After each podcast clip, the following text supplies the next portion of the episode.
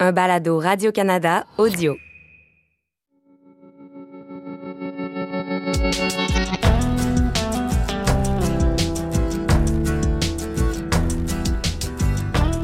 Kwekakina, je m'appelle Widia Larivière et je suis Anishinaabekwe, membre de la Première Nation de Témiscamingue. Je suis née d'une mère autochtone et d'un père québécois.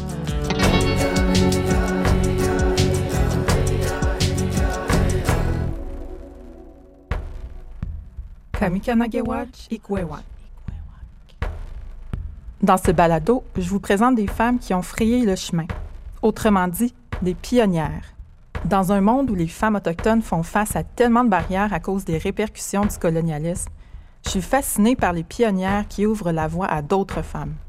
Ces femmes des premiers peuples qui réussissent à aller là où aucune autre n'est allée avant elles, comme la première à devenir juge ou encore astrophysicienne. Et pour vraiment mesurer l'impact des pionnières dans leur domaine, j'ai décidé de les réunir avec des héritières, c'est-à-dire des femmes autochtones qui marchent dans les traces des pionnières.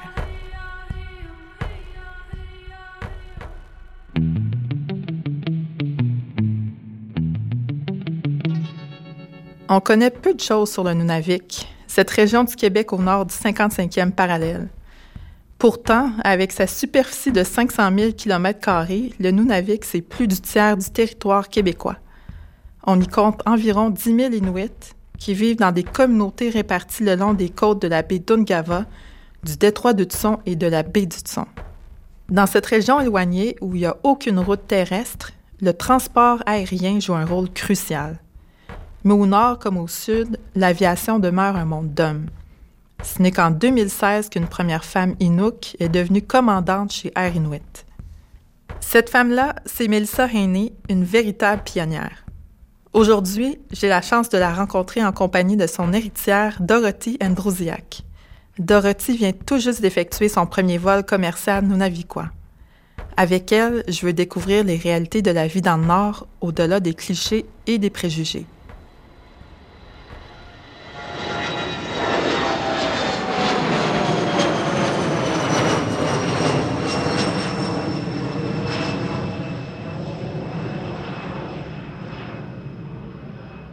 Salut Dorothy! Salut Widia! Plaisir de te rencontrer! Wow, c'est vraiment super impressionnant ici, là, avec les, les, les avions de, d'Air Inuit. Bien, merci d'être venue, oui. Si j'ai bien compris, on est au hangar de Air Inuit. Voilà, c'est ça. Puis est-ce que tu pourrais m'expliquer pourquoi qu'on, qu'on, que tu nous as emmenés ici? C'est ici que j'ai fait mon entrevue de Sparrow Program. Le Sparrow Program, c'est un programme d'entraînement de pilotage pour les jeunes Inuits, dont je fais partie. Et euh, j'ai fait cette entrevue-là avec Mélissa Haney, qui est capitaine euh, sur le Dash huit à Air Inuit. Puis c'est ici que je me suis fait accepter. Mm. Fait que euh, c'est un endroit avec beaucoup de joie pour moi. Ça t'a pris combien de temps faire ce programme-là? Bien, j'ai commencé de l'été de deux mille dix-neuf et ça m'a pris juste un peu plus d'un an et demi. Euh, dans un mois, donc euh, juin, ça va faire deux ans que je pilote. Moi, je suis vraiment pas experte en aviation. Fait que là, tu me parles de différents types d'avions. Est-ce que tu pourrais juste m'aider à me démêler, justement, dans, dans ce que tu nommes, dans les types oui. d'avions? Bien, à côté de nous, on a le Dash huit de Air Inuit. Ça peut avoir, genre, quarante-cinq passagers. Ça voyage aussi au Nunavik. Ça peut même atterrir sur euh, des pistes de gravier. Euh, moi, par contre, j'ai fait mon training et ma formation d- au début sur un Cessna cent soixante-douze. C'est un tout petit avion avec un moteur et des systèmes assez basiques. Après ça, tu fais monter tes heures sur le Cessna et après ça, tu fais ta formation de multimoteur sur un autre avion. Ça dépend de l'école et de la personne, mais moi, je l'ai faite sur un Piper Aztec. Le Piper Aztec, il a deux moteurs, des roues qui descendent et qui montent. Fait qu'il y a des choses qui sont différentes avec le Piper Aztec.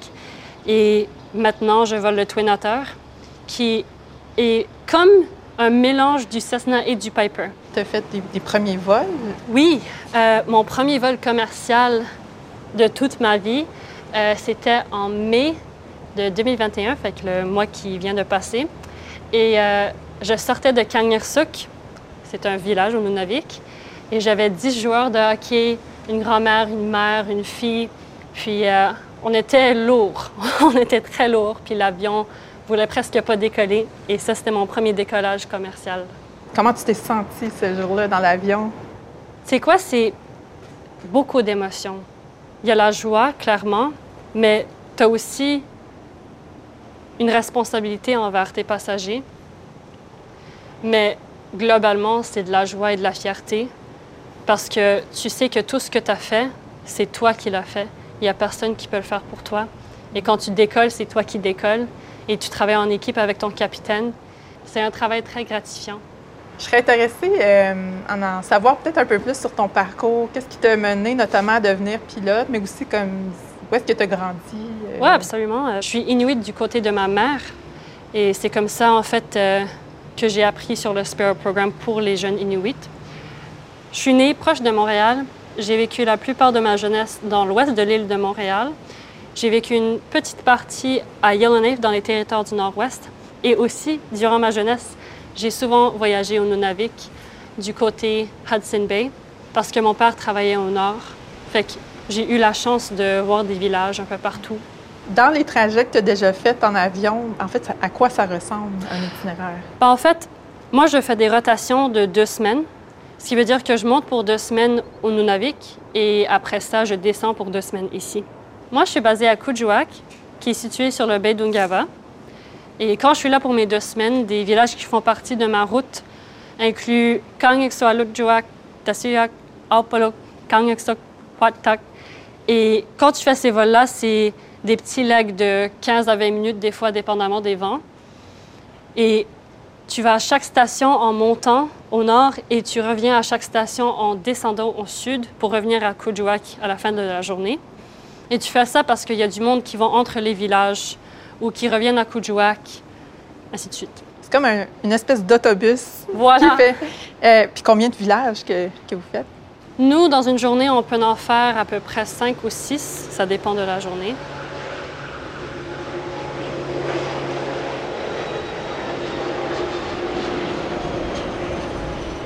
Je suis super contente que tu m'aies emmenée ici. C'est vraiment impressionnant. Puis je, je suggère qu'on aille continuer la conversation avec Mélissa Haney maintenant. Bien, ça fait plaisir et je suis très partante. Allons-y. Parfait.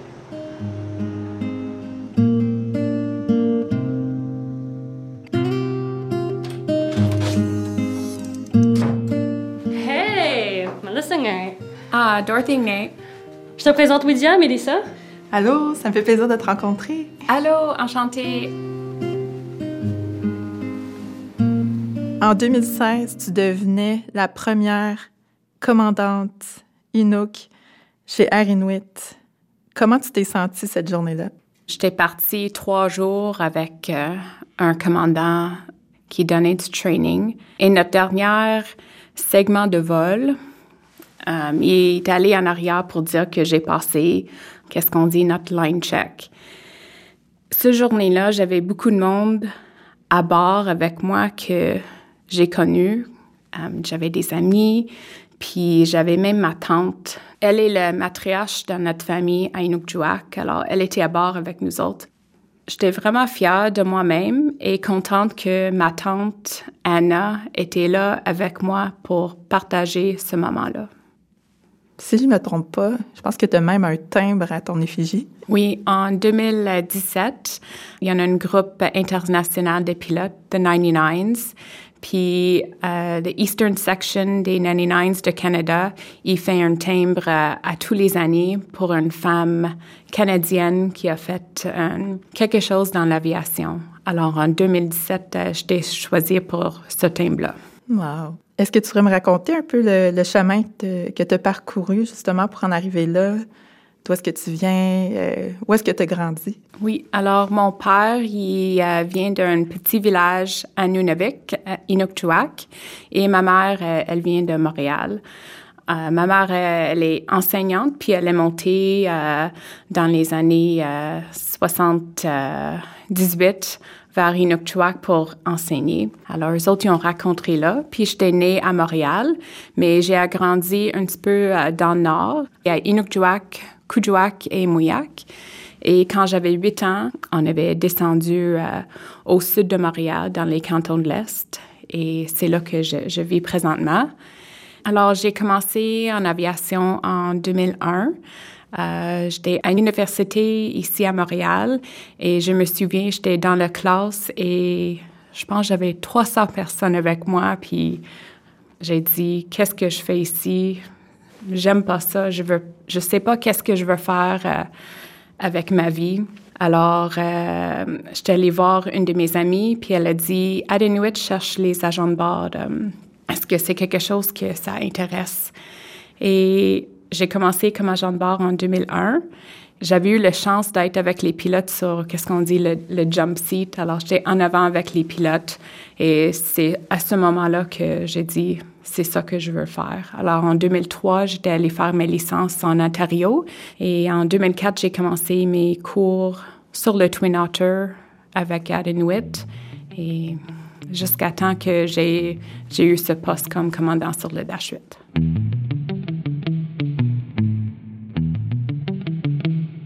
Donc là, en fait, je serais curieuse de savoir, être pilote pour Air Inuit, est-ce que c'est différent que d'être pilote pour d'autres grandes lignes aériennes qu'on connaît? Vraiment, je dirais que oui. La grande différence, c'est que nous, on amène du cargo au nord, des épiceries, des médicaments, notamment des vaccins maintenant, à tous les villages, partout. On fait aussi des médévacs, fait que... On amène du monde d'un village pour venir, admettons, à Kuujjuaq, où il y a un hôpital et plus de docteurs et de ressources pour ça. Et ça peut être à n'importe quelle heure de la journée. À trois heures du matin, tu, fais ta, tu te fais appeler. Mais on n'amène pas du monde euh, aux Florides. On ne fait pas ça pour amener du monde pour aller en vacances. On est là pour un, un service essentiel au monde. Oui. Alors, le quatre roues, le skidoo... Le, si tu vas aller faire la chasse euh, durant l'hiver, ça prend un skidoo pour euh, sortir du village, pour aller sur le toundra, pour euh, chasser le caribou, pour nourrir ta famille. Alors, c'est essentiel. Euh, les couches pour les enfants, tout est sur notre euh, avion. C'est, tu ouvres le cargo en arrière, puis on est tout le temps surprise qu'est-ce qui, qui est en arrière. C'est quoi la... la... Le, la chose la plus surprenante que vous avez déjà vue, non? Moi, je viens de commencer. Fait que j'ai pas trop d'exemples de choses que j'ai trouvées bizarres dans l'avion. Mais j'ai un ami qui m'a raconté que pour lui, et il est pas Inuit en passant, c'était un beluga au complet coupé en morceaux dans l'avion. Et euh, le beluga, pour le monde qui ne savent pas, ça sent le poisson. Mais ça sent le poisson. Et... m'a raconté que son linge sentait le poisson, sentait le beluga pour trois mois. Il a trempé ça dans du, dans de l'essence, dans du fuel, ça sentait toujours.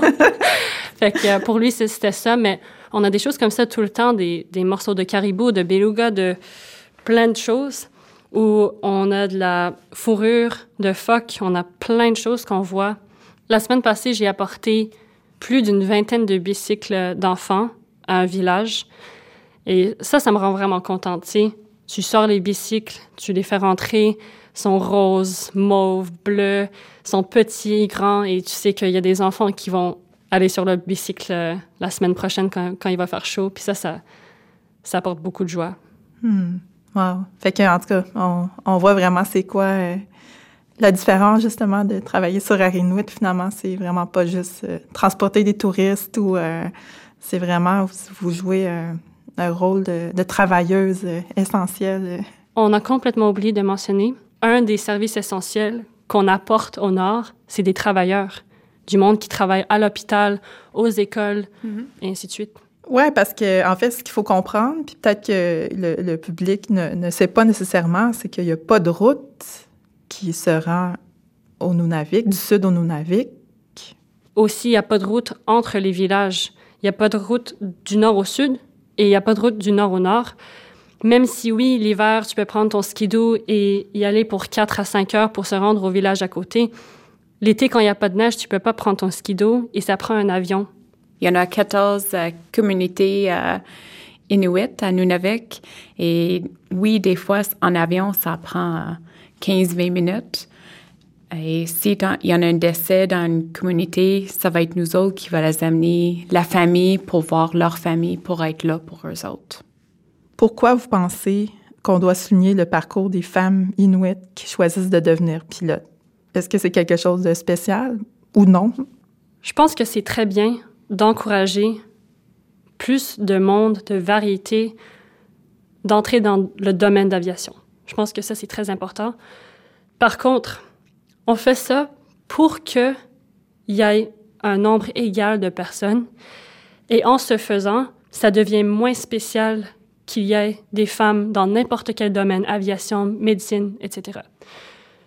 Je pense que le but de surligner tout ça, c'est pour que ça soit plus spécial, pour que ça soit normal, que les femmes font n'importe quoi et qu'il y ait plus une égalité entre hommes et femmes, entre Inuits et d'autres, entre tout le monde, pour que tout le monde ait une chance à peu près égale mm-hmm. pour faire ce qu'ils veulent. Je suis d'accord avec Dorothy.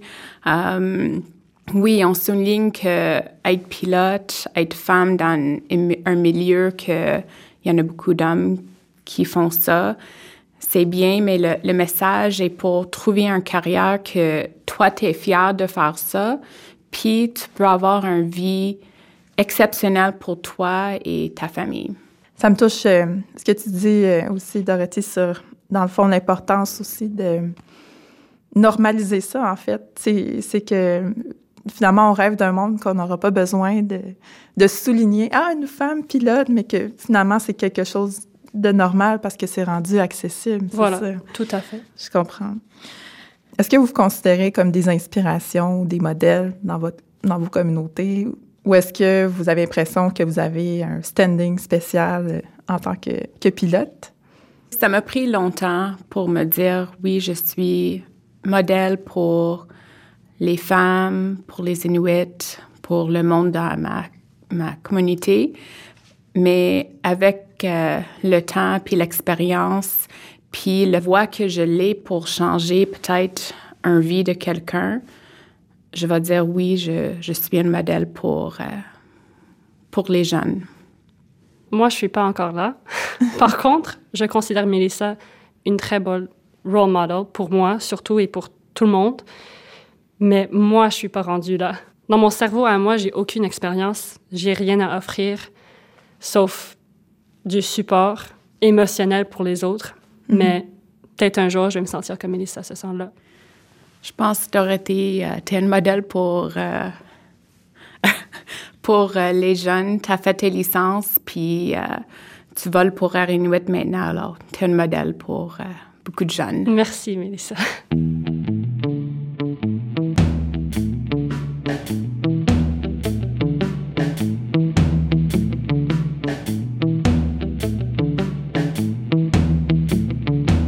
Donc maintenant, j'aurais une question plus par rapport euh, à Air Inuit, qui appartient au peuple du Nunavik. Puis je me demandais si vous voyez des retombées sociales qui sont liées au fait d'être propriétaire d'une compagnie aérienne. Une des missions pour Air Inuit, c'est pour avoir de participation locale. Alors, si tu es agent au sol ou si tu es pilote ou tu travailles comme aux répartitions d'Air Inuit, ils veulent avoir leur peuple qui travaille pour eux autres. Alors, ils sont vraiment fiers de leur ligne aérienne. C'est quoi le pourcentage de personnel Inuit? Pour les opérations de vol, pilote, on est douze pour cent.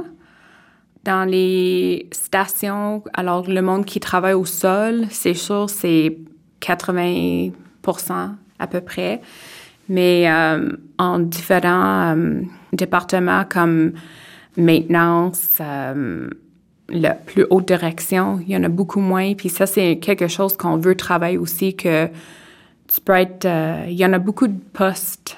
Puis, comme Dorothée a dit, on veut que les jeunes, ils redonnent à leur communauté. Alors, on veut ça qu'il y a Ils ont plus d'éducation pour faire d'autres choses, pour redonner à leur communauté. Ce que j'aimerais ajouter à ça, c'est que pour le peuple de Nunavik, dont nous, les Inuits, c'est bien que Air Inuit ait des missions pour nous. Et que même si on a des, en guillemets, étrangers qui viennent chez nous, on sait qu'au fin du compte, la mission, c'est que ce soit nous qui travaillons pour nous et qu'on travaille tous en équipe. Je pense que ça crée un environnement qui facilite les échanges d'émotions qui sont plus positifs envers ça. Et qu'on est tous une équipe, peu importe c'est qui qui vient chez toi.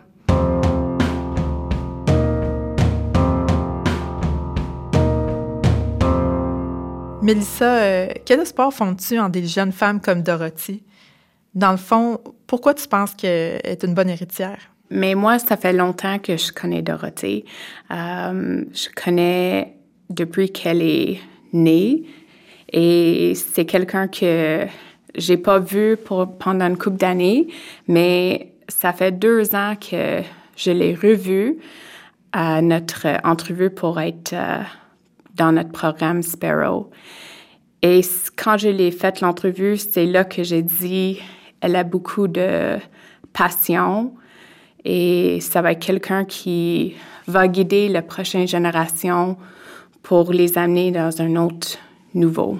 Mélissa, c'est vraiment gentil. Je me sens très privilégiée d'avoir eu cette opportunité-là en aviation. Et c'est en grande partie grâce à toi. Et même si, oui, j'ai fait un peu de travail, c'est l'opportunité qui était là pour moi, qui était vraiment importante. Fait que merci. Oh, c'est une petite larme.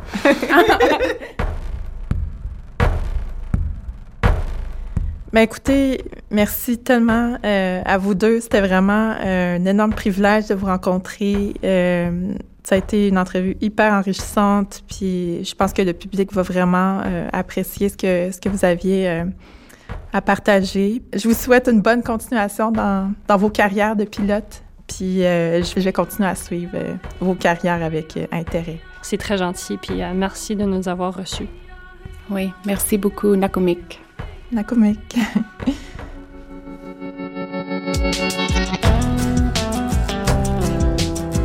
Ce balado est produit par Eureka Productions en collaboration avec Radio-Canada Audio. Animation et consultante au contenu Widia Larivière. Réalisation Geneviève Brault. Montage et conception sonore Benoît Dam. Musique Studio Makusham.